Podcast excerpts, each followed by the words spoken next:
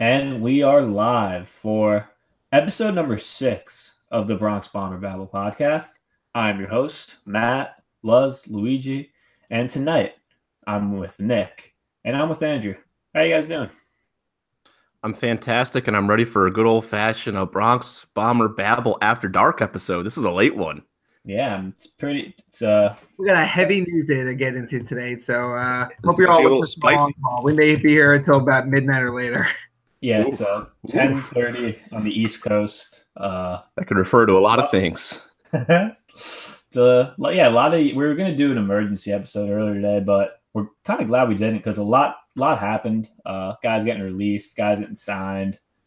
Um, busy day, a busy day for the Yankees. And uh, before we get started, I just want to say that we're on iTunes now. We're on Apple Podcast. You could you search Yankees podcast. We're we're right up there, and go go give us a five star rating and subscribe so you get all the episodes right right when they're uploaded. And we're also on SoundCloud, and obviously we're we're on YouTube. So just wanted to say that before we get started, um, because Neil Walker is now a New York Yankee, and you know, I think this came a bit as a, a bit of a surprise, especially after getting Drury. Uh, I didn't think that Cashman was looking for another middle infielder, another second baseman, but long and behold, Neil Walker signs one year, five million with uh, a sweet incentive. Literally, he's going to get sweets on the road. I, I don't think I've seen that.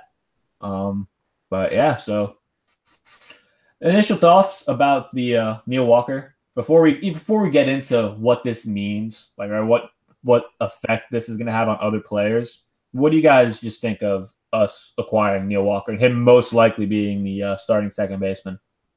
I kind of want to play uh, Who's That Pokemon Baseball Player Edition. So I'm going to give you two 2017 stat lines from two baseball players that are now on the Yankees. Uh, number one is a batting average of 265 with 14 home runs. And number two is going to be a batting average of 267 with 13 home runs. And who freaking cares? One is Neil Walker, one is Brandon Drury, and those are both really average stat lines. So to me, I think the Yankees got another Brandon Drury, um, a little bit older and a switch hitter. But man, like I look at it and I, people are kind of saying, oh, you know, 14 home runs, switch hitter, you know, that'll play well in Yankee Stadium.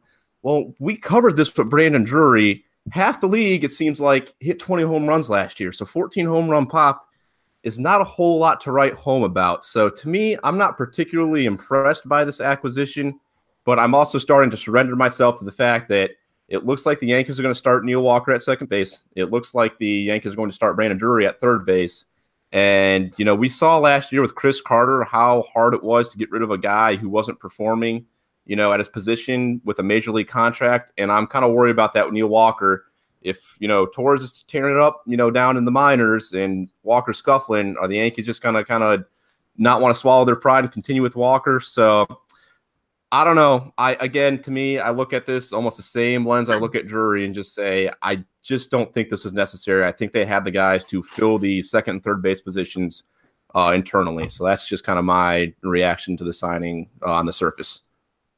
I think there's a couple things you got to look at with the uh, the Neil Walker signing. First off, he's he's had a couple of serious injuries the the past few years. Uh, didn't he have? I believe it was back surgery with the Mets in 2016, right before he uh, um, and that's what, what led him to take the, the qualifying offer because he didn't think he was going to have a big market last offseason. Um, part of, of that contract is uh, plate appearance driven. So you have $125,000 bonuses at 425, 450, 475, and 500 plate appearances. Possibly he doesn't get that. And then the base is only 4 mil. Uh, if you have guys like, let's say, Torres or Ronald Torreyes playing out of his mind or Tyler Wade if his injury is, is not really a big deal. Maybe you can edge out Neil Walker. I, I, think the Yankees were were interested in signing him before they even made the trade for for Brandon Drury, uh, and it turns out that they only pulled the trigger on getting both of them because the price for Walker dropped so much. Uh, I think he has a market value of anywhere between seven to ten million, and they got him for four million dollars base. Uh, it, it's it, it's puzzling. It, does put a, a, wrinkle in the Andujar and Torres plan, uh, and, and I really don't know, you know, where that leads the Yankees uh, over the next two or three months before they, you know, they get the young kids up. Yeah, uh, it it really is because we were just talking about. It seems like yesterday, right? We, where we were so excited that there was a possibility that we we were going to get to see Andujar, we were going to get to see some of these young guys get some playing time, and you know the signing a Drury was one thing. You said, okay, well maybe maybe we're not going to see some of these young guys, and now with this signing, it I, I thought this to myself earlier. I think the youth movement.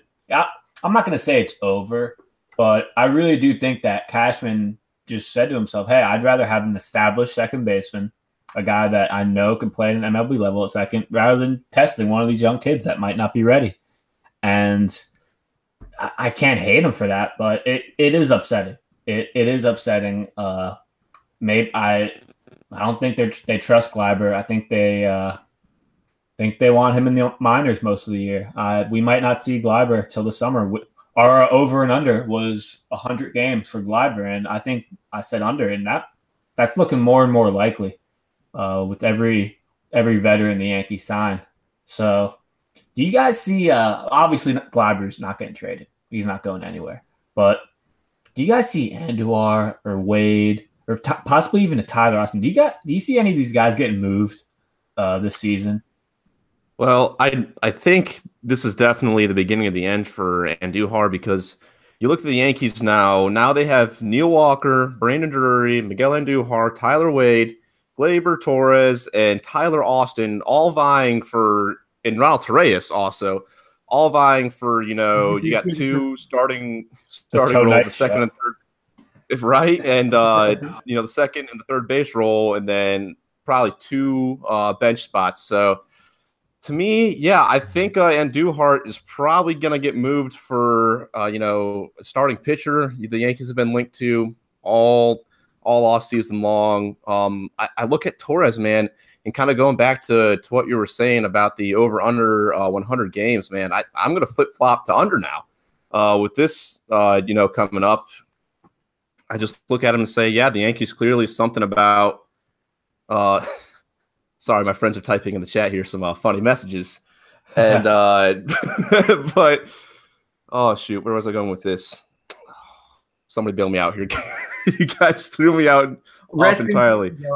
Uh, yes, but but you look at Gleyber. he's been struggling this spring, and you know I get it. He's coming back from blowing out his elbow. These are his first games back, so I wish they would take that with a little bit of a grain of salt. But kind of going back to what Luigi was saying, uh, I thought that the Yankees were going to give these young guys a shot. Um, and now it really seems like the youth movement is kind of going on the back burner right now. Um, but I still hold firm to the belief that Andujar and Torres would produce not only better numbers in the long run if given the chance, but also in the short term if given the chance over a Drury or a Walker. So my my perspective on that doesn't change.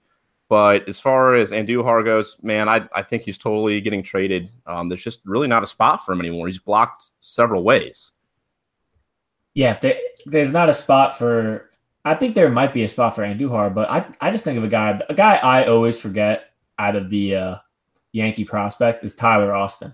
I just always forget about Tyler Austin. I say to myself, here's a guy that I know a lot of people don't think a lot of uh, Tyler Austin, but I think he's got some pop. I think he's a, I think he has a chance to be a pretty good, solid hitter in the MLB.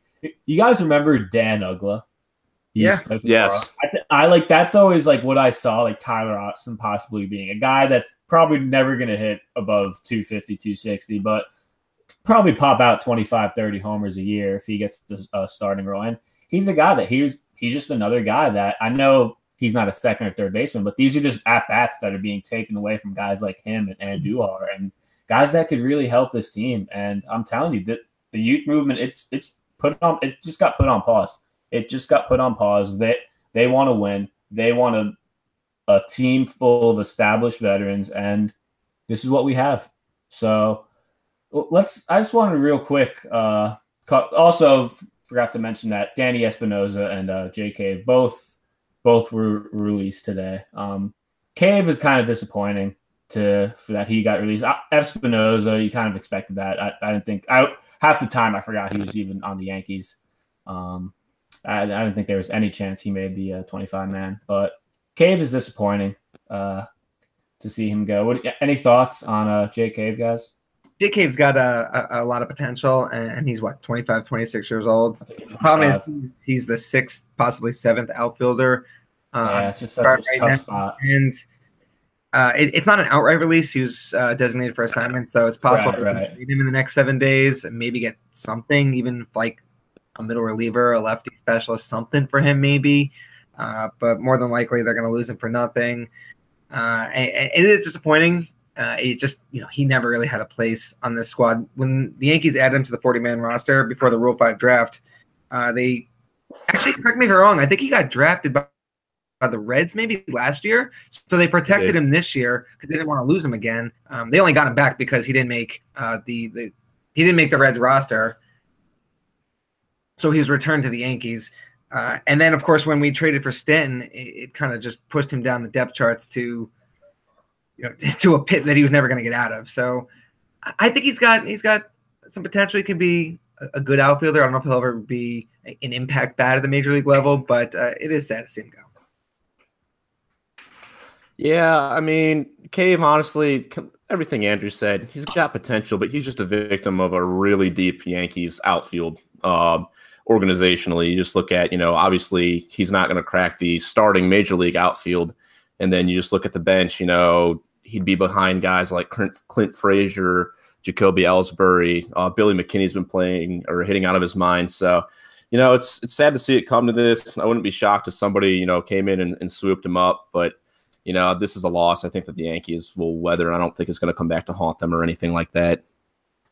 Yeah, I don't think it's going to come back to haunt them either. But definitely a guy that at one point thought you thought would uh, be a contributor on this team, and now it uh, looks very unlikely. But yeah. Oh, by the way, uh, Cashman said about Neil Walker that he isn't guaranteed a spot in the infield, which obviously could just be a GM talk. But I well, you brought up Tyler Austin earlier. Uh, and I know we mentioned this before we went live, but it's possible that you know Neil Walker might even edge out Tyler Austin for the backup first baseman job. So there's, there's a lot of moving pieces here. Oh, oh, absolutely. There's there's a chance. There's a good chance Tyler Austin starts the year in AAA, no doubt about it. But so let's just say, let's just play a hypothetical situation here that say the Yankees trade for in the summer. They want to make a deal. They they're in a good spot, but they think they need another starting pitcher. What are some guys that are attainable that you would like to see the Yankees get if they were to be in the market for a starting pitcher? Because at this point, it really does seem like they have too many players. I mean, they've just made so many signings and they have so many prospects that you're just looking around, you're saying, okay, some of these guys are going to have to get moved simply for playing time, simply development. These guys are going to want to play. Well, I was kind of thinking about that today, and obviously Michael Fulmer and Chris Archer have kind of been names that the Yankees have been connected to. Uh, Michael Fulmer, he doesn't strike anybody out, and I, if I remember right, he's his ground ball rates are pretty slow t- or pretty low too. So I don't want a pitcher that can't strike people out with fly ball tendencies in Yankee Stadium. And we've kind of covered Chris Archer. Yeah, he'll K people, but also put a lot of people on base. So today, I was kind of thinking of the guy that the Yankees have been off and on connected to this offseason is Danny Duffy of the Royals. Um, obviously, the, the Royals are in the midst of quite a big rebuild. Um, they managed to bring uh, Mike Moustakas back on one heck of a steal of a deal. He turned down the qualifying offer and then came back for what was it like six and a half million, something five. absurdly. I think was it five, five and a half? Yeah, yeah, something like that. Something absurdly under we the. Ended, uh, we ended the last show. We ended the last show and that, and that he lost twelve million dollars. I mean, what a shame. Oh. That's, that's rough. Yeah. yeah. And so I, I, think the Royals are a team that I, I don't I'm not real familiar with their organization, but I would say they'd probably take a prospect anywhere, kind of any you could give them. I don't think they're going to be really picky about what position uh, you send to them. So I look at Danny Duffy. He's a left-hander, and he had a he had a a 3.81 ERA last year. Um, only threw 146 innings, but if you look at his year before, uh, his ERA was was three five one. Yeah, I have I have his page open right now. Very very consistent yeah. numbers. Yeah, and, and he struck out 188 uh, guys, you know, in in 42 games and 179 innings. So to me, I've always kind of looked at left-handers in Yankee Stadium, you know, with you know you know bigger eyes than usual because I like the lefty to be able to kind of eliminate that pull side tendency, um, work the matchups against other lefties that could, you know, just flick a ball into the short porch in right field. So uh, we already mentioned earlier, you know, Andujar could be a, you know, a potential trade chip. And I would think a very shining one at that. I think the Royals would probably ask for something else. And so I was just kind of tossing around, you know, Miguel Andujar and Clint Frazier. And so I personally think that before you even, you know, call the Royals on that, they'll say yes. In, in my mind, the Royals have bugged the Yankees war room and they're listening in and they hear the Yankees tossing around Miguel Andujar and Clint Frazier for Danny Duffy, and they actually call the Yankees and just say yes, and to be like, wait, what are you talking about? Just like, let's do this trade right now. Um, I think that the Royals would absolutely take that to get two elite prospects, you know, at third base because Moustakas is only on a, you know, that one year uh, pillow deal. I don't, I think you might have an option, but you know, if you have Miguel Andujar who's who's hitting well, he'd be way cheaper anyways. You, you'd want to keep him. And Clint Frazier, who obviously has got some flaws, but also has a lot of upside too for for Danny Duffy. I think that'd be a steal for for the Royals.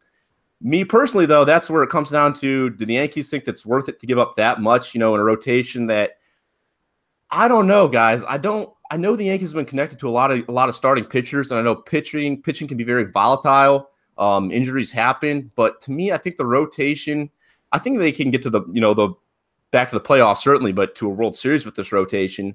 And you look at the minors, you got Chance Adams and Justice Sheffield isn't too far away. So the Yankees would really have to, you know, ask themselves: Is is this guy, you know, that big of an upgrade that you'd you'd want to bring him in? Uh, give up two top prospects to bring him in. So that's just kind of something I came up with. It's it's really all speculation, but in my mind, it makes sense. But the Yankees got to ask themselves, is it worth paying that price? So I'll just kind of turn that over to you guys, and maybe you have another starting pitcher in mind. Uh, but that's just kind of where I what I thought about today. Uh, actually, I'm gonna keep along the same lines as you are uh, with a, a, left-handed pitcher. I have a, a pair of names uh, that that I was thinking about as well. Uh, another player that the Yankees were definitely you know, checking in on earlier in the offseason was uh, Patrick Corbin of the Arizona Diamondbacks.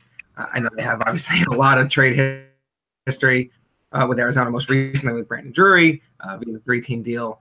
Uh, I don't think Corbin would cost that much. He had a his best season, what, three or four years ago at this point, and he's had Tommy John in between. I, I think he, he's a good, not great guy, but he has upside and he could be had for not that that much. The other name I was floating around, and, and only this plays out if if the Texas Rangers end up being as bad of a team as a lot of them are projecting is a guy like Cole Hamels, who I know is a far cry from, you know, his, his top three or four Cy Young campaigns when he was with Philadelphia, but he still pitched to a 4.2 ERA last year, accounted for a 3.0 or excuse me, a 2.8 WAR, uh, and he's only on a, a one-year deal at this point. It's going to be paying paying him 22 and a half this year, and the option for 20 million next year is an easy pass for the Yankees if they, were to acquire him. Cole Hamels has a lot of playoff experience. Uh, he, he's a wily vet.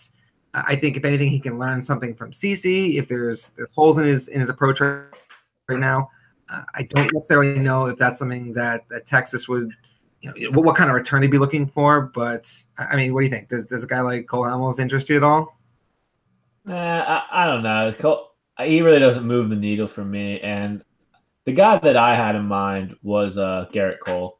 That's who, that's the guy I would like to see the Yankees go get. I know he'd probably cost a bit more than uh, the other guys mentioned, but I just think Cole could be a guy that I, I think Cole has a higher ceiling than any of the guys we just listed.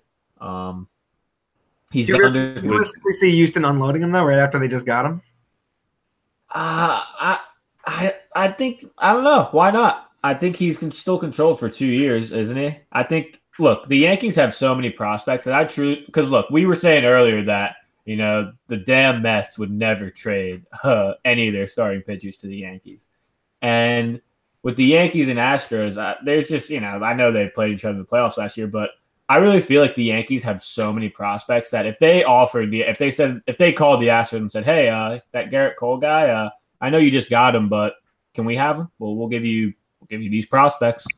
You guys like prospects? Because really, I think the Yankees, if, like you said, Nick, and Andujar and Frazier, I, that's a that's a juicy package, man. I mean, Clint Frazier is he's. I mean, we really do forget that. Hey, Clint Frazier at one time a couple years ago was rated higher than Judge. Was rated higher than a lot of these prospects on that are doing very well right now. So that could that could be a big haul. But I I do like Duffy. I think Duffy is also would be a really good option. Well, and I I want to touch on kind of the ones that Andrew threw out. I think that Corbin can make sense. Um, I don't know, man. The Diamondbacks could be in for a step back this year. Um, obviously, they lost JD Martinez. So um, that guy powered them. He hit out of his mind when he was a Diamondback. And then you look at Noodle Arm, Zack Greinke is struggling to touch 90 miles an hour this spring. I guess he's like hanging 87. Oh, dude, he must be hanging out with Peyton Manning, like selling Papa John's franchises or something, and just caught a case of just the gnarly, gnarliest noodle arm out there. How much is he still owed? Uh, a lot. I don't know how much specifically, but just, a lot. So yeah, just categorize a lot of much. money. Yeah. So I could definitely see the the Diamondbacks, you know, selling on Patrick Corbin, and I'd be all for it, assuming the cost isn't that high. I don't think it would be, um, because as as Andrew kind of mentioned, like he hasn't been spectacular since he came back, and he's you know a free agent next year. So if it costs you a couple, eh, meh, sort of guys I'd be all for it. And, and the same, I think the same kind of goes for, for Cole Hamels. I certainly think he'll be available. I actually fully expect him to get moved this season. I just don't see the Rangers seriously contending this year at all. And it only makes sense for the, the Rangers to get something for Hamels. But again, the same same kind of thing goes. I'm not giving up Miguel Andujar for you know half a season of, of Cole Hamels. I think Hamels certainly has something to offer us, but at the same time, it's it's the same rationale why I'm not going to give up a lot for Machado to get half a season of him. Uh, for me, it's just you got to be careful with the rentals. You don't want to give up too much for the rentals, but I think that they both make sense if you can get them at a reasonable price. Anything else, Andrew? No, I, I think we we're, we're all covered yeah. on that end. Yeah, no, I just wanted to real quickly hit on the the pick because I really I really do see okay. Uh, at the moment uh, Gumby or CC or at the moment someone goes down, there, there's going to be a trade and there's going to be another starting pitcher in the staff because there's, like I said earlier, there's too many players. There, Cashman just. I feel like tomorrow we're just going to wake up and there's just going to be another decent veteran signed to the Yankees. We're, they're just going to keep doing it until opening day. They're not going to stop. So, up next, we if I, I've I've like baseball. I have so many baseball reference pages opened up. I I can't even get to the show notes. Oh yeah, um, I think we're up yeah. Ken Singleton next. Yeah, you know this this really is just so. I was bummed when I heard this, man. I really was because Kenny Singleton is just.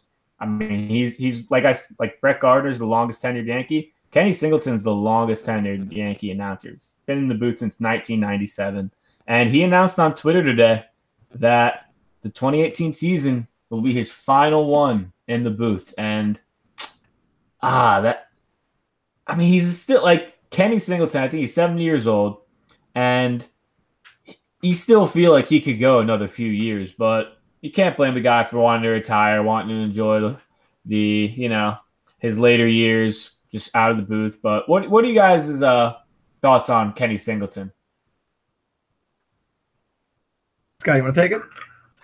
Andrew, I want to let you take it. You had all the uh, the good stats on him. I think you can do him a little bit more justice than I can. Then I'll chime in. Did I now? Right, well, first off, uh, it, it, it's a big bummer. I, I, I do love what, what he brings to the booth, not only when he's uh, the color commentary to Michael Kay, but also when he has uh, you know, when, when, he takes over as the main play-by-play guy, you know, we all know the, the lookout and the, this one is gone. Uh, I'm really gonna miss him uh, in the booth. I, think he he actually rounds out the, the, the main crew when you have, you know, Kay and, and Paul O'Neill yucking it up. You got Kenny in there with the professionals and whatnot. Uh, one thing we were talking about before uh, we went live here is Kenny Singleton. People don't always know. Of course, not many people our age were were alive to watch him play, but he was a, a, really really good baseball player for a lot of years. He he won a World Series with uh, Baltimore. He's got uh, upwards of I think it's near 250 career home runs. Finished third in the MVP in 1977 and second in 1979. Uh, the guy was a really good baseball player too. In addition to his post career uh, playing career in the booth. Yeah, yeah. I looked at it as. Are you not going? Ken go Singleton always.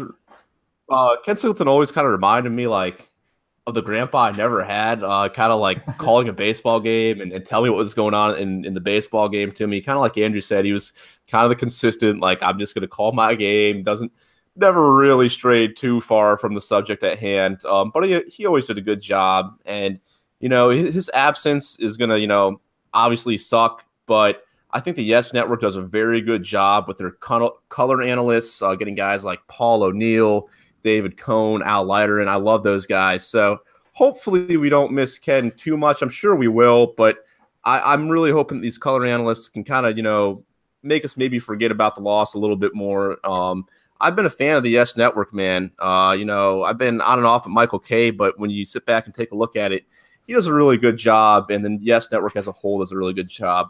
Uh, aside from the really unnecessary and uncomfortable bathroom pictures, uh, that much I'm not going to give them props for. I'm actually going to suggest that they don't do that, but you know it's going to suck missing or uh, losing Ken. But I, I just think that the Yes Network will hopefully do a good job of you know softening that blow.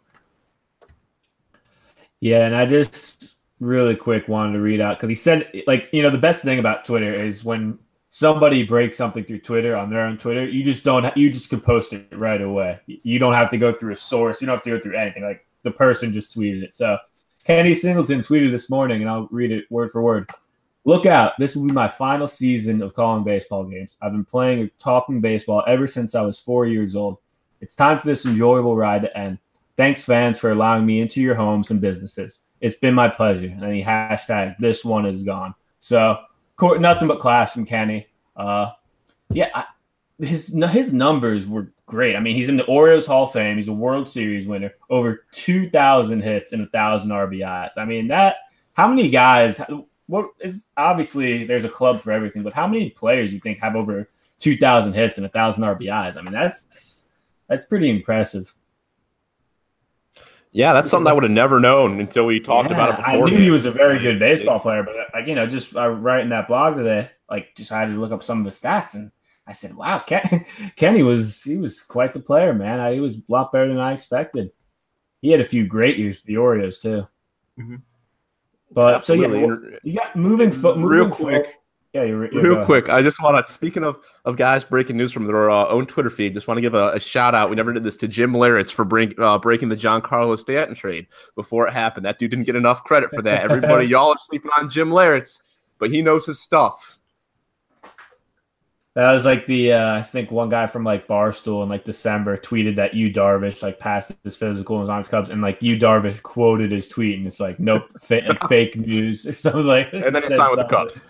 Yeah, and like two months later, he's signed with the Cubs. Uh, t- turned out to be true, but just jumped the gun a little bit. So, who, do you guys think that? uh Yes, because I wanted to kind of center this around uh, Ruocco. Now, I don't think that I'm not saying that oh Ruocco is going to directly uh, replace Kenny Singleton because Ruocco already has his own role and he's already uh, called a few games on the road the past couple years. But do you guys think that the could you guys see the Yes Network getting just somebody else from the outside, or do they keep it in house and just kind of groom Ruocco for that role? Oh, they'll definitely get someone. Uh, someone, someone else. Uh, I, if you look at what they've done uh, over the past few years in some of the auxiliary roles, remember Kim Jones moved over to NFL Network and they they pulled in uh, Meredith Marakovits. I think she was doing NBA for the 76ers, if I remember correctly. Uh, mm-hmm. You also look at I, I, know I don't know how much you guys watch Nets basketball, but they're also on Yes. Uh, mm-hmm. Yes, uh, yes, excuse me, was able to pull in Sarah Kustok from the Chicago White Sox. And she's re- she's really good. Like I really yeah. So Yes Network talent acquisition, they, they are on their A game, and they could definitely fill someone, uh, fill someone in quick to replace Kenny. You know who? You know who I could see? Not obviously not as like directly replacing Kenny, but you know who I could see joining the Yes booth in the next couple years? Teixeira. A-Rod? No, Teixeira. Hell no, not A-Rod. But Teixeira I mean, he's a guy that he's been on the ESPN the last couple years. I think he'd be really good with you know Kenny and Cone, or not obviously not Kenny, I mean Cone and O'Neill and uh, just K. I think he'd be really good in the Yes booth. I mean, really, you never is so good on camera. I mean, I remember going back to his foul territory skits. Like he he is so yeah. good on camera. Yeah, exactly. he's, he's got good analyst. I mean, he was my favorite player for the last. I mean, since he's basically been in pinstripes. So I'd absolutely love it. And I think he'd have definitely have something to bring. And then just kind of going back to what you said, Ryan Ruocco, I think he'd be a fantastic step in. Um, obviously, he's done a couple games with the Yankees, and then you look at he's got a fantastic podcast with CC Sabathia, where CC Sabathia says the F word every other word, and I love every every second of it. And so it would kind of give me that feel to hear him on the games more. So. Yeah, I think those are two fantastic candidates. I really like the idea of uh, bringing in Teixeira because he's just uh, he's got a knack for you know the broadcasting business that I had no idea about until you know later in his pinstripes career. So that would be awesome. Yeah, and I just wanted to say something about Teixeira really quick because this is really interesting. So last summer, I think it was during the home run derby, he was on a part of my take and he was doing an interview and he said something that kind of amazed me. So he wasn't a natural switch hitter. He and he told me that, or he told oh, he told me he told uh yeah I wish Breaking he told news. me that breaking news I was there but he told uh the guys giving the interview that he had to relearn how to switch hit every spring training like every year he would go to spring training he would literally have to relearn how to switch hit and that's why he would always start off so slowly every season that's why he'd be hitting like 180 in like early May and it would take him some time to get going and it, it almost like blew my mind. Like, oh my god, you had to like, how do you relearn how to switch hit every year as a major league hitter? But he did it, and the guy's, you know, going to be. I, I think he's no doubt a Hall of Famer, but who knows? He was naturally a right-handed hitter, correct? Right. I, mm-hmm, yeah, I believe I'm so. pretty sure. Because I, remember writing, a, you know, like a bold, a bold take piece way back in the day that said, "Hey, why Mark Teixeira hits way better right-handed, at least for at least for contact." Obviously, if you bat left-handed, you're going to hit for more power numbers in Yankee Stadium. But for a minute there, I thought it would be a fantastic idea for him to switch to just purely right-handed hitting. Just and I didn't know that at the time. So now that that Yeah. totally makes sense. Actually, that's news for me. I just found that out. Yeah, I'm, te- I'm telling you, it was like a very shocking development, him saying that. But I mean, he was uh, the thing I'll always remember about Te- Teixeira is obviously he was a great hitter. He had some great seasons, but the guy, he was to this day still the best defensive first baseman I've ever seen. Oh, And I'm not- absolutely. And I'm obviously I'm not saying like uh, he's the best of all time, but in my viewing of baseball, that guy was a that guy was a rock solid force at first base. I mean, just even in his later years when he just was not hitting well, you still just didn't mind him out there because he was still playing a great first base, and he would just make such high IQ plays. And uh, And that's my only that. on sabermetrics. It's for whatever reason he he never graded out well eh, at all. yeah, Uh, there was, I, I think it was, I don't know if they measure it, but it's I, the, the exact stat is basically to to measure how well a first baseman scoops balls out of the dirt or catches stuff on the, on the short hop. And, I remember vividly one year, I think it was right as I was about to graduate college, that Albert Pujols was graded higher than than Mark Teixeira. I'm thinking to myself, how does that make sense? And, and I wonder if just you know, you had Cano and Jeter throwing balls to first base. There weren't many throws in the dirt for him to scoop out if that was negatively impairing his numbers. Um, but he- he's unbelievable out there. I, I just remember. Um, I think it's oh, you know what it is? It's it's John Sterling. He would always go every single day, every time he made a play at, at first base. It became a joke between me and my family, but uh, you could count on him to make some kind of jaw-dropping play at least once a week. Well, I think that shows that you can't put a lot of stock into some of these defensive metrics because I, they're just not accurate. Um, Didi Gregorius, I think when he came over, I'm pretty sure he still is rated as kind of a subpar defender by some of these, you know, advanced def- defensive metrics. And you, you look at Didi and you look at Teixeira and you're like, these guys are great defenders. Mark Teixeira made the entire infield better because as long as you threw it, you know, relatively close to him, he was going to make the play on the ball. You didn't even have to be right on the base, you, you know, the whole time. So I, I 100% agree. In my book, Mark Teixeira is a Hall of Famer. He was a very good switch hitting first baseman, and you know he's one of the best defensive first basemen, like Luigi said, that I've ever seen. Now, are the voters necessarily going to look at that? I don't think so, um, which is quite unfortunate. The Hall of Fame voting is an entirely different topic for an entirely different day. Uh, but I would just hope that maybe by the time he comes around, some of the guys will look at his defense and say, "This dude was a freaking wizard uh, with the glove at first base." Yeah, uh, the I, is is Mariano el- eligible next year? Is that it, is a good question, but I, I, I feel like if Mariano, if anyone doesn't vote Mariano first ballot Hall of Fame, uh, it's broken. The system, and somebody's going to do it just to do it. Like I don't think he's going to get it because some guy wants to be that guy. Well, well, well and I, it's the, the, the thing I've heard is that if you go back to like the the long linen, linen uh, the long history of the BBWA voting, it's that I think with Babe Ruth wasn't a, a unanimous vote, so there's oh, there's like a small legion of guys among the the voting population that they, they'll just basically conspire together to make sure that there's no unanimous voter ever. I, I don't know how true this is. This is you know some some theory I heard, but since Babe Ruth was not a unanimous voter, no one in the history of baseball deserves to be unanimous. That's just ridiculous, man. Yeah, I mean, you, you look at I could, there's so many things I could say right now, but yeah, um, we should probably save this conversation for another day. We could have a whole episode I'm, on this. I'm gonna mute my mic. all right. Yes. Uh, yeah, but yeah, that's all I want to say. And oh, by the way, I know we got a little sidetracked, but I think this is a it's a good topic. Have you guys seen on Twitter recently like that? I think it's like Baseball Kings that always tweets it out. It's like basically says best infield ever question mark, and it's just Teixeira, Cano, Jeter, and Arod. And I, I, don't have a list in front of me, but that was an incredible infield, and I don't that's think one I've ever seen. I don't think any of us realized it at the time. I mean, obviously no. we knew how great that team was, but looking back on it, I, I just I just damn man that that 2009 like, infield yeah, that, was that, stacked. mm-hmm. Man, they they were good, man. They, I mean, G, I think that 09 year, what Jeter hit like 330. He was. Yeah, well, that, and I think he was the year Arod top three in MVP voting. I don't think I, I, think that was the year Arod only hit like 30 home runs that 09 year. He missed the first he hit them in the last in the last yeah, game of the season. Yeah. He hit two, I think, to get to 30. No, not only did he hit two home runs the last game of the season, he hit two in an inning. That's right. Yeah. Mm-hmm. It was a three-run home run and a grand slam. I think it was like the fifth or sixth inning and just there's that vivid image of of Marcus Teixeira in the dugout. Bring this all full circle. And his jaw just dropped when like someone told him, you know, Arod just he hit his second home run and got him to 30 and 100, and he's just like, what? Bug eyed. it's it's it's crazy. Well, without getting too nerdy, let me read you real quick. In the 2009 infield, Marcus Teixeira 141 ops plus, Robinson Cano 121 ops plus, Derek Jeter 125 ops plus, and a Rod 138 ops plus in just 124 games. I mean, that infield was stacked. I I'd be shocked. I mean, I'm, there might be, but I don't think there's a better infield than that. Uh, if there is, then it's not ahead of this Yankees, this 2009 Yankees infield by much. It's got to be top five at the very least.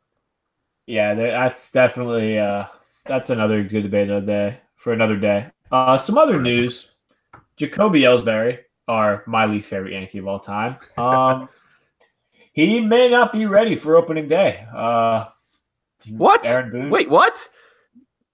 Dude, right? The guy, the guy oh, wow. is like talking about Iron Man.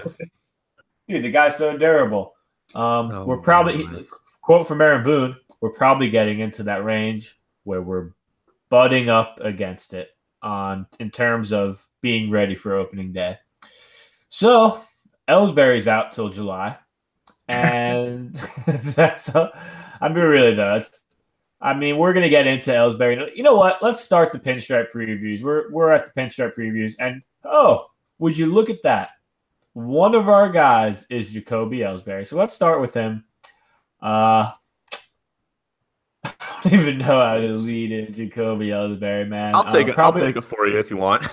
no, I, I got, I got, I got okay. it. Uh, probably one of the worst signings uh, Brian Cashman has made as his tenure. Right up there, I think, with Carl Pavano and Javi Vazquez and all those guys. Um, you know, he only had 356 at bats last year. Just hit 264, 1.7 WAR.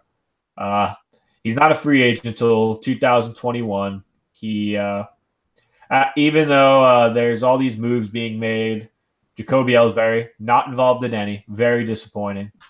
So, uh, guys, yeah. uh, Jacoby Ellsbury, thoughts?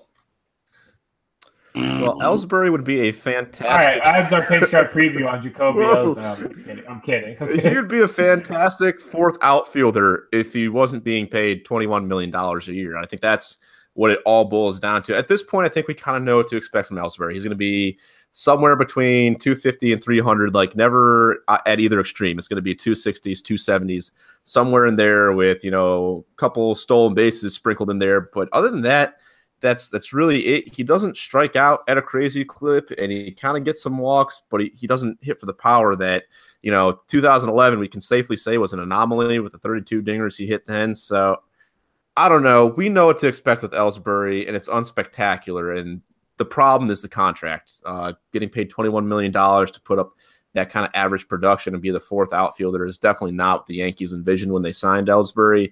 And it would be nice to trade him and it would be nice to move him, but there's also the you know the whole factor of he's got a no trade clause. Um, and he's kind of it sounds like if I remember right, hearing reports that he really doesn't want to waive that. He'd waive it to a contending team, but what contending team in their right mind is going to bring on Jacoby Ellsbury, a guy who I just said was a fourth outfielder um, for $21 million a year. And honestly, I'll go so far as to say this. We talked about this earlier on in the offseason. If the Yankees were just to outright release Jacoby Ellsbury, I don't know if he'd get a major league contract, guys. I, I really don't, because like I said, he's a guy who hits 260, and that's literally it. He plays some okay defense. I'll give him that. He's got some got some legs to, to run the outfield. He takes some weird routes to balls. Uh, but I don't even think he'd get a you know a major league contractor. If he did, it wouldn't be more than two three million dollars a year. So well, wouldn't have to give him anything. That that's yeah. if you remember what the with the Mets when they signed Jose Reyes after he got released by the the Rockies last year. Uh, the Yankees, if they release him, they eat every penny of the contract. So you said yeah. he's a good fourth outfielder.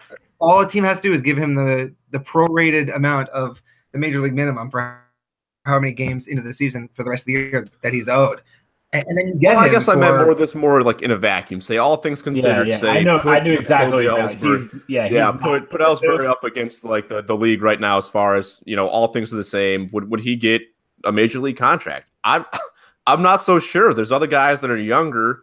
Um, that have a comparable skill set, and with other guys being younger, I think you can argue they might have potential to at least eventually, you know, progress as a player. And with Ellsbury, I think we we've seen what he is, and it's not that good. And again, the injury problems keep keep biting this guy. Actually, funny enough, he played in you know 148 games in 2016, which seems so distant now. But I don't remember remember him playing that many games. And he went down to 112 last year uh, in 2017, and even that seems like a lot. Like I don't remember him playing that much. So well, his defense I, last year, he was benched behind Aaron Hicks. That, he wasn't really as, as, as, he should have been, and right, so that's right. where the it kind of stands right now. Is I honestly, guys, I think we're stuck with him. I don't think we're going to see him moved um, through the duration of his contract, and it's frustrating. I wonder at what what point do the Yankees pull an A Rod with him and say, "We're going to pay you to go away because you're taking up a roster spot, and we think that roster spot is more valuable than what you're putting up right now." So that's my. I know it's hardly an original take, but I think it's also the hmm. reality of what Ellsbury is going to bring to the table this year. Yeah, I, I I'd put Clint Frazier ahead of Ellsbury just in terms of who's a better option as the fourth outfielder right now? Because yeah it really is frustrating because you really do wish that that he would just get traded to a team that maybe he could play because he's really like there is just not a spot for him with Hicks, with Judge, with Stanton, with Clint Frazier, and that I know this might seem a little bit down the road, but even when you see Billy McKinney just ripping the ball, yeah, I mean it, what, were we talking about to begin the show? Younger guys getting blocked, and you know Ellsbury's not directly blocking any younger guys, but maybe if you want to consider Clint, but yeah, so yeah, we we've talked about this before in the show, but you know it it just uh, reminded me again because I'm actually looking at the pinstripe preview for Ellsbury that the person who wrote this, who of course will go unnamed, he predicted a 290 season for Ellsbury with uh, fifth around 15 home 15 homers, and he predicted that he would win the starting center field job from Aaron Hicks. Guys, give me a percent chance that ha- any of the, all that happens. Well, he can't get the starting Zero. job. Hurt. I'm gonna. I'm just saying, like this year, like that. Ellsbury is going to eventually win the starting job from Hicks, and then he's going to hit 290 with 15 home runs. Like I would put He's that. He's not going to win it. The, the only way he gets it is somebody gets hurt. So I wouldn't say he's going to win it. I'd, I'd put it at a straight up 0% chance Yeah, because he's would- not even going to be healthy by the start of the season. Like there's just no way. There's You won't force it. absolutely no way. And of course, just you see that oh well, he's hurt, so he's not starting opening day. It it really is incredible. I mean, not starting opening day. I feel like that. Like I said, I was almost joking before, but I really do feel like that's going to turn into a month or two. like, Who knows with this guy? But over and under hundred games with the Yankees this year for Jacoby Ellsbury. Now Playing He- or on the he- roster. Uh, like playing, not on the roster, just playing with the Yankees. Uh, he had 112 last year, 148 the year before, and 111 the year before that. That's a that's a really tough one. I, I, the same one we did for Gleyber, but I just wanted I to do I think. I'm going to do. I'll, I'll go just barely under. I think there might be some injury somewhere that necessitates he step in and play a little bit. However, that all also you know is banking on the fact that he's healthy at the same time, which he's shown. You know, he's got glass bones. He's the guy in the SpongeBob episode where they're they're selling chocolate and uh, he falls down the stairs and says, "Oh Every yeah, my uh, bones are made of glass." Correct, and that's exactly what Jacoby Ellsbury is. He is that dude, uh, minus the freaking chocolate bars and you know bringing something to the table. So I- I'll go just barely under. I think he's going to get playing time out of necessity. Um, Clint Frazier's concussion, man, that's a, a topic for another day, but that doesn't seem like it's going away. So for right now, he's the next guy in. Um, but I, I'm hoping we don't have to see that much of him. Yeah, I'm gonna go over. I'm gonna go just over. I'm gonna say he's right at 105, 110 because I, I really I just feel like he's just that thorn like like it said in the article, he's just that thorn in the side that he's gonna get playing time. He's just every he's gonna pop in the lineup a few times a week and he's probably gonna just compile over hundred games and probably hit 250. Andrew, you going over or under? I'm going to say over two, and I I hate it that I have to say it, but Nah. I'm sure someone's going to get hurt. Uh, unfortunately, Aaron Hicks has never played a full season with the Yankees, uh, so that's something to watch. And also, uh, let me hit you with a, a quick little stat here: Jacoby Ellsbury last year, 22 stolen bases, caught stolen only three times. Uh, he could be a, a the world's most expensive late inning a pinch runner. So that I think that'll inflate his appearances just on the basis of go in there, swipe second, and then get yanked again. I didn't think Ellsbury had 22 stolen bases. I would have guessed like 15. Not and only 112 games. So he, Yeah. he was aggressive last Well, year. better- uh, I mean, he better be right. Um, on the baseball reference page, they have uh, this cool little feature that uh, projections, and they're projecting Ellsbury to hit 255 with nine homers and 42 RBIs in 412 at bats. So I think that I think that's pretty accurate. I think that's probably where he'll be around. Uh, you know, it's upsetting about Ellsbury. The first year he was with the Yankees, I think he hit like 270 with 16 homers and 70 RBIs. If he did that each year, I look, I wouldn't be thrilled, but I, I would be content. I wouldn't. I'd, I would what he's doing. exactly. And But- even a step farther than that, do you guys remember the following season, 2015, when he he hurt his knee? I think it was that game in Washington. He was hitting like 330 at that point. He was out of his mind. He was Yeah. everything they signed him to be. And then once he got hurt, he missed 30 or so games, came back, and was never the same. Finished like what 250, 260. Yeah, I think the his yeah his second year he finished, I believe yeah 257. So it just He was over 300 before he got hurt. Well, yeah. So Ellsbury's another guy who, yeah. Well, will he even be on the Yankees? By he probably will. I mean, who who the hell wants Ellsbury? I know I don't.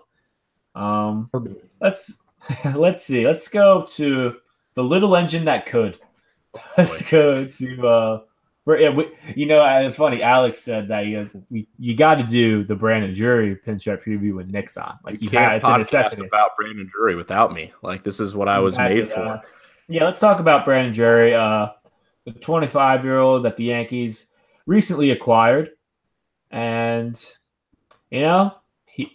It's going to be a comp. I, I think he's going to more likely be the third baseman now because he's more of the utility guy, and Walker is more of the traditional second baseman. Um, just some of Drury's numbers last year: 267 average, 13 homers, 63 RBIs, 317 on base percentage, 89 OPS plus, and a 1.6 WAR. So very, uh, very average, very unspectacular, but still pretty young. Uh, and I think I think it's very likely that he's going to be the starting third baseman. He's not a free agent until 2022, so the Yankees have some control with him.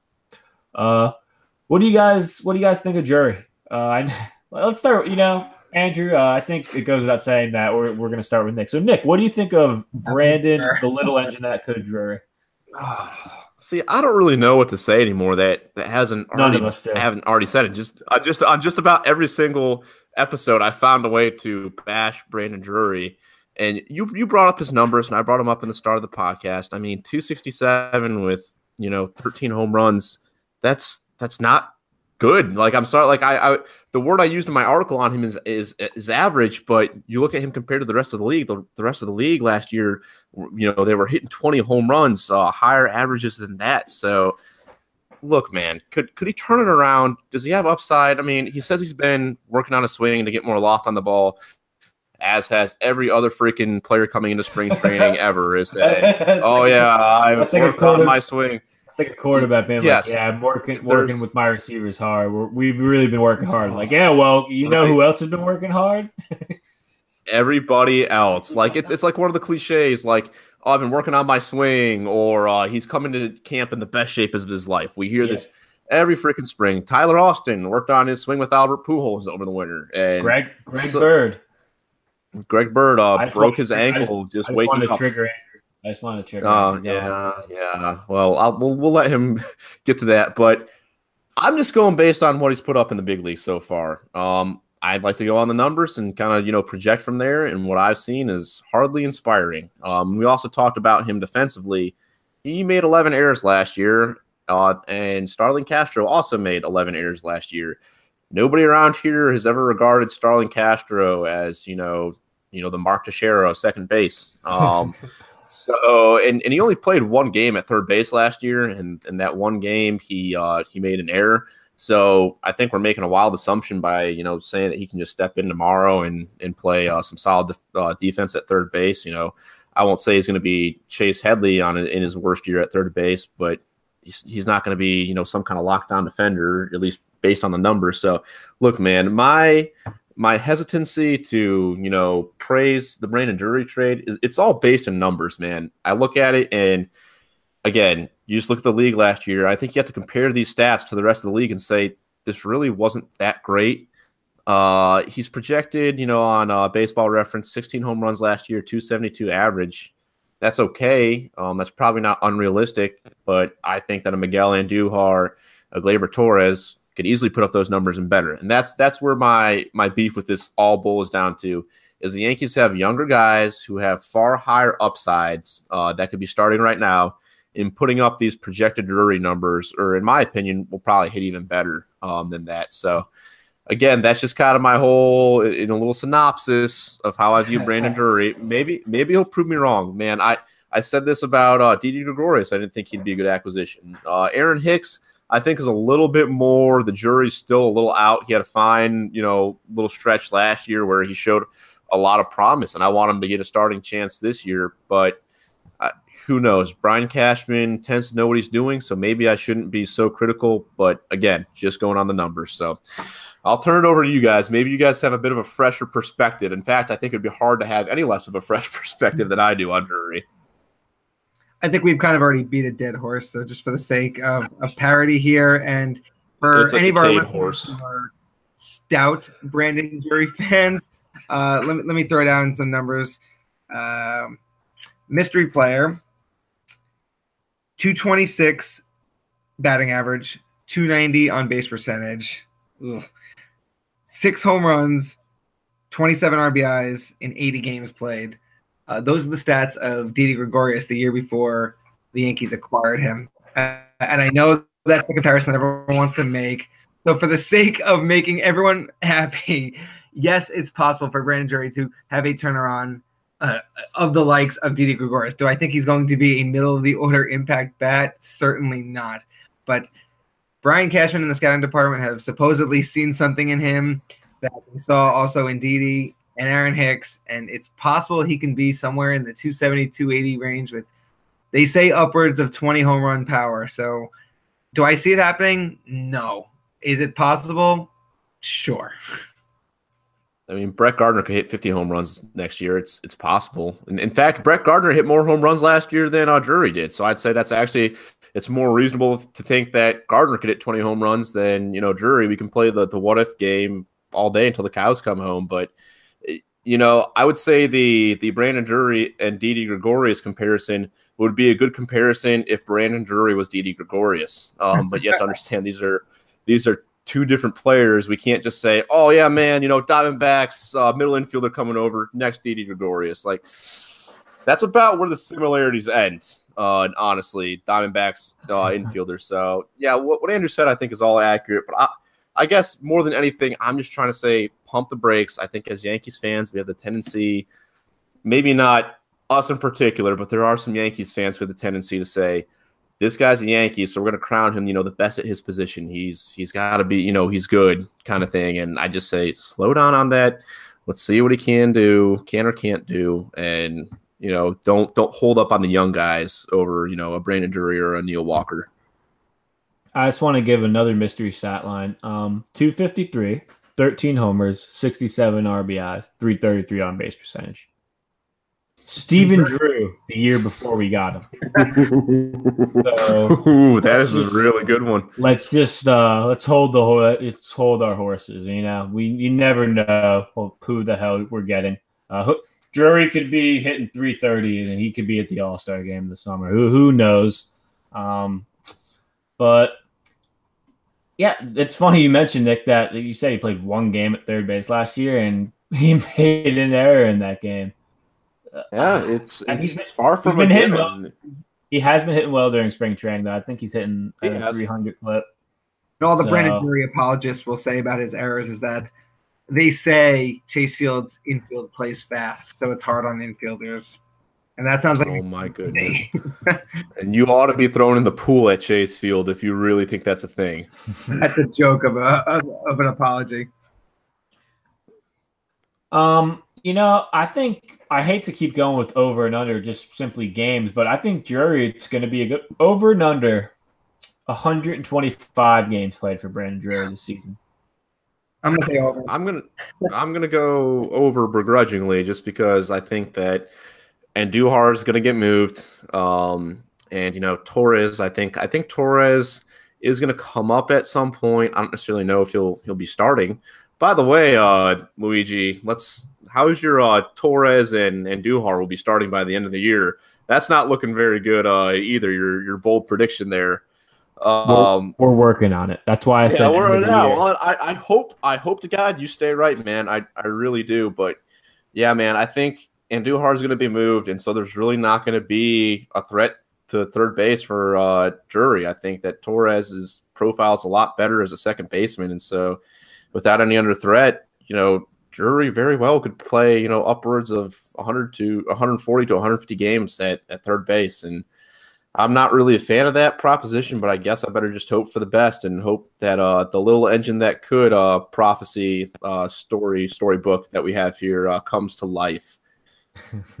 yeah, I'm gonna go slightly under uh, because I think that he's gonna struggle a bit. I think that he might get his job taken. I think I'm to go with 115, 120 because I don't know, 130, 140 games would be a lot for Drury.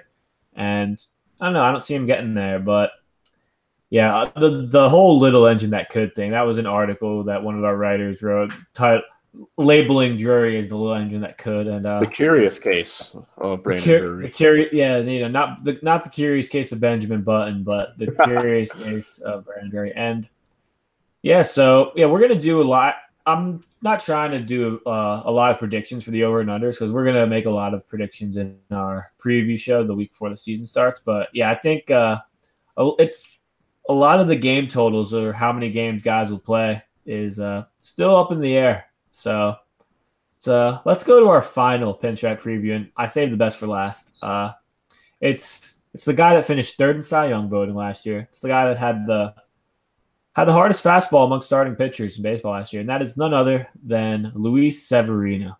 And guys, can you believe Sevy just turned 24 last month? I That's mean, the nuts. guy.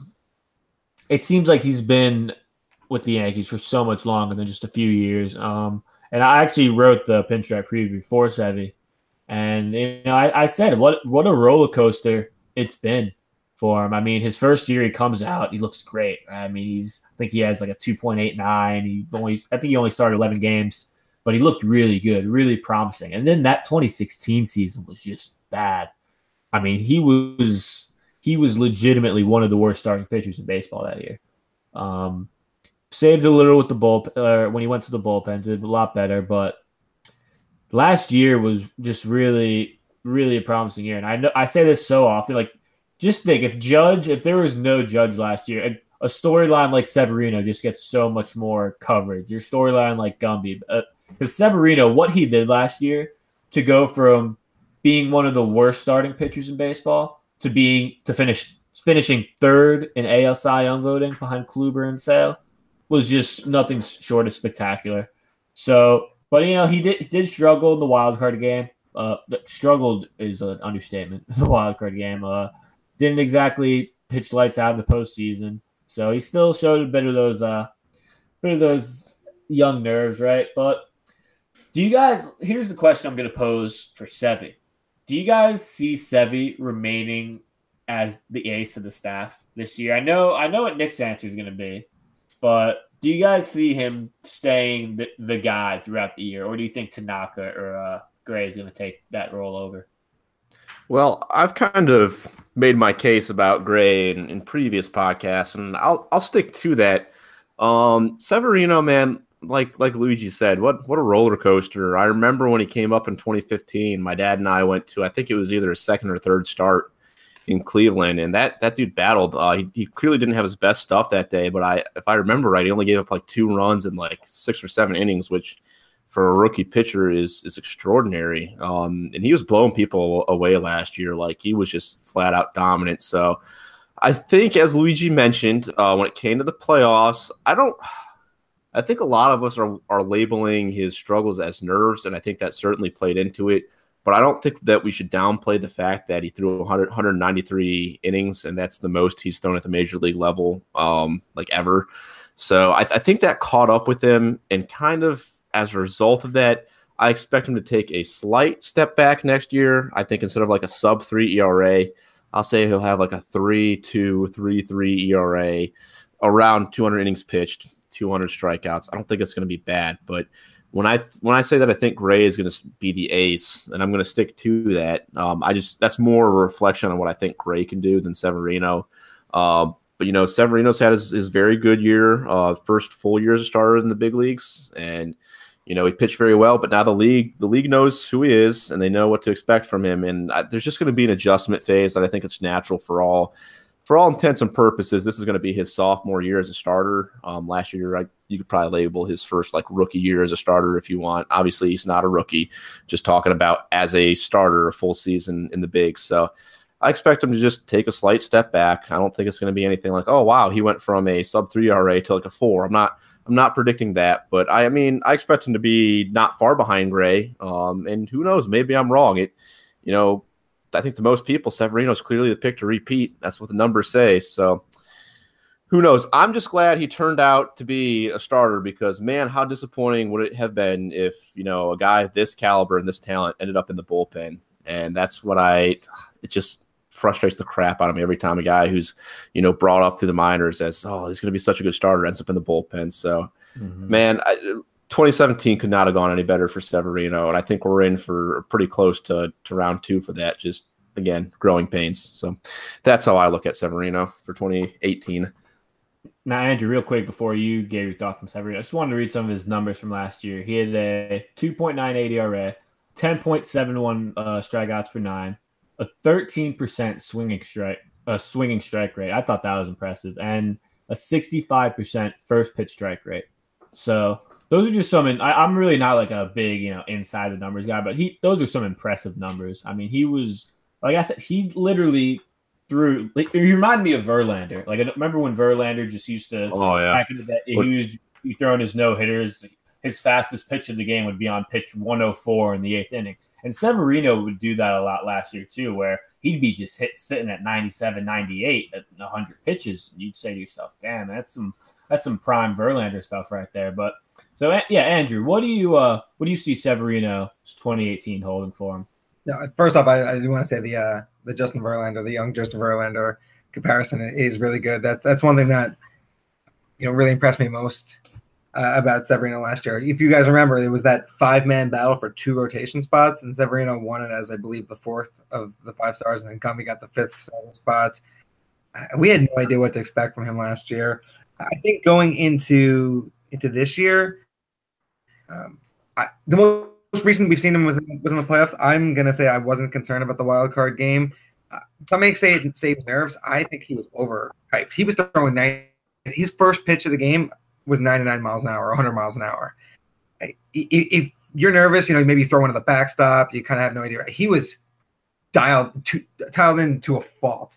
Uh, and, and, I think the big thing that we have to watch with Severino this year is just going to be the innings limit. He's never thrown uh, 190 mornings before last season. And, and, similar to what Nick said, I, I think he's going to regress a little bit. Not so much that he's going to be a middle of the rotation starter. I think he's going to be in name, in theory, the ace. Do I think he's going to have the best stats uh, of all five stars this year? Maybe not, but I, I, still think he'll he'll carry that that ace status. Uh, one thing we, we do have to watch again is just his ability to control his emotions and not overthrow. I think the risk of of injury is greater this year because he throws so hard, and also because of the career high workload last year. so if he can mitigate those those concerns uh, and keep razor focused. He may be in line for a very similar stat line to what we saw last year. Again, I don't think he's going to throw to a sub three ERA again, but he'll be very good again. Yeah, you just really because a guy that pitches in his style, it's just so easy for him to just overthrow, and he really he's got to realize that he doesn't have to overthrow. He's got to let it fly. Because I mean, it was so he's one Severino is one of those guys that you know, like I love Tanaka and Tanaka. You know, when he's dominant, it's fun to watch him. But Severino, man, he he's like watching a fighter just knock someone out like every fight. I mean, he just overpowers guys.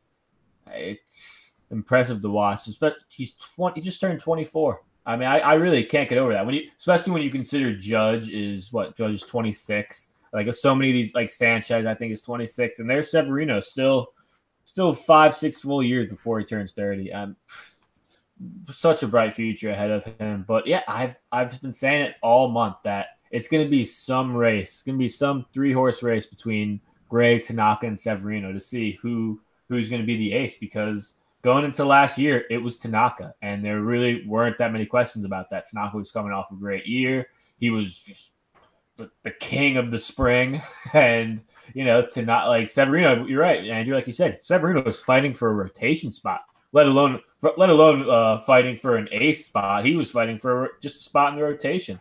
So, yeah, it's gonna be it's gonna be very compelling to see who gets that who gets the ball in the big games because it was Severino going into uh, last October, but you know, it turns out it should have been Tanaka, right? And I know that's you know that's hindsight, but Tanaka was phenomenal in the postseason last year. So you know, let's over let's do an over and under for Severino. 3.20 ERA because he had a 2.98 ERA last year. And I found this interesting. We, we let's just keep it rolling with the uh, doing the projections for baseball reference. They only have him projected at a 3.65 ERA. So they have him due for a pretty big drop off in ERA. So what do you guys think? Over or under 3.20 ERA for Sevy? That's tough, man. I want to push. I, I called right on three two. I'll go. I'll go slightly. I'll go slightly over. Let's say three point two five. Yeah, a three six five is pretty brutal. That is some tremendous regression. I'm not sure. Yeah. If there's some underlying number that we're missing somewhere, but I mean, and they only have him projected for 177 uh, strikeouts. So maybe here's where it all comes down to: is they only have him pegged for 158 innings. So clearly they're looking at something and saying, you know, he might miss time to injury or, or something like that, which I suppose with the the you know massive innings load he had last year, um, at least relative to, to his experience in the MLB, that could play into it. But I I can't get behind that. I don't think he's going to step back that much. His stuff is just too good. Yeah, I'm going to go slightly under. I'm going to say he finishes around a 3.15, 3.110 maybe. Yeah, I think he's still going to be the ace. I think he's going to keep that ace role. I think Tanaka and Gray are both going to have really good years, but I think Sevy is just going to remain that guy as like look, you you have to look at guys who are most likely to shut you down. And I think Sevy's going to be that guy where he's probably going to have nine, ten starts over the year where he's just unhittable. Whereas Tanaka and Gray, I think, might not have as many. And I think Boone's going to recognize that. And I think Boone's going to go with the guy that no one, no starting pitcher throws harder than Sevy, right? And that's that's what you want out of your ace. I know that's such like a broad way to look at it, but you just have you love guys with overpowering stuff. I mean, I know I do. But so Andrew, you going over or under for Sevy?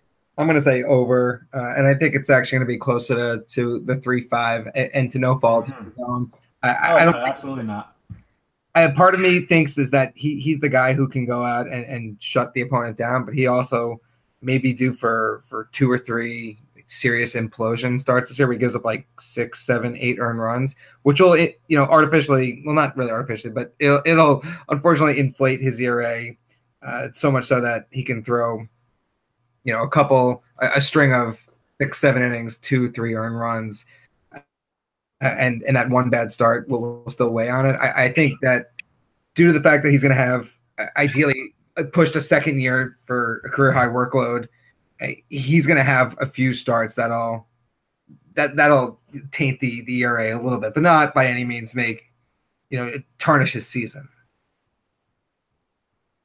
Right, right. So, yep, Sevy. But we're gonna we're gonna see if Sevy can. Uh, look, if he does what he did last year, then this guy is establishing himself as one of the elite pitchers in baseball. Like it's simple as that. What he did if he could put together a few of those uh, 2017 seasons, man, that's that's something to like because look, guys like look, it surprised me. It really did surprise me when he had the stat that he, you know, 90, I think his fastball average at 97.6. And that was the hardest among start, obviously not amongst all pitchers, but among starting pitchers in baseball. And, you know, I thought, I thought there'd be a guy that threw harder than that, but nope, it's the 20, it was the 23 year old Luis Severino. And those are our pinstripe previews for the day. We'll we'll do three more the next show, like we always do. We're we're gonna start running out of pinstripe previews. Uh, we still haven't done Judge. There's a few other big names we still haven't done, and uh, yeah, so that's our show. And you guys got anything else? I just want to say um, to everybody following us, look out. We got a really good uh, new intro with uh, Nickelback um, on the track uh, that we're going to be playing at the beginning of our uh, our episodes here in the future. This is actually all Luigi's idea. Um, I didn't yeah, realize he was um, he was such a big Nickelback guy. I, look, I just I have one rule. We're trying to work out an intro. We're trying to work out a theme song. These are all things we're trying to do, and I have one rule, and that is no Nickelback. I will See, not. I will not host a podcast that has Nickelback is like Nickelback Applebee's. I've I've said it before. Nickelback's like Applebee's. Everybody likes to make fun of it because it's the cool thing to do, but everybody secretly yeah. likes it.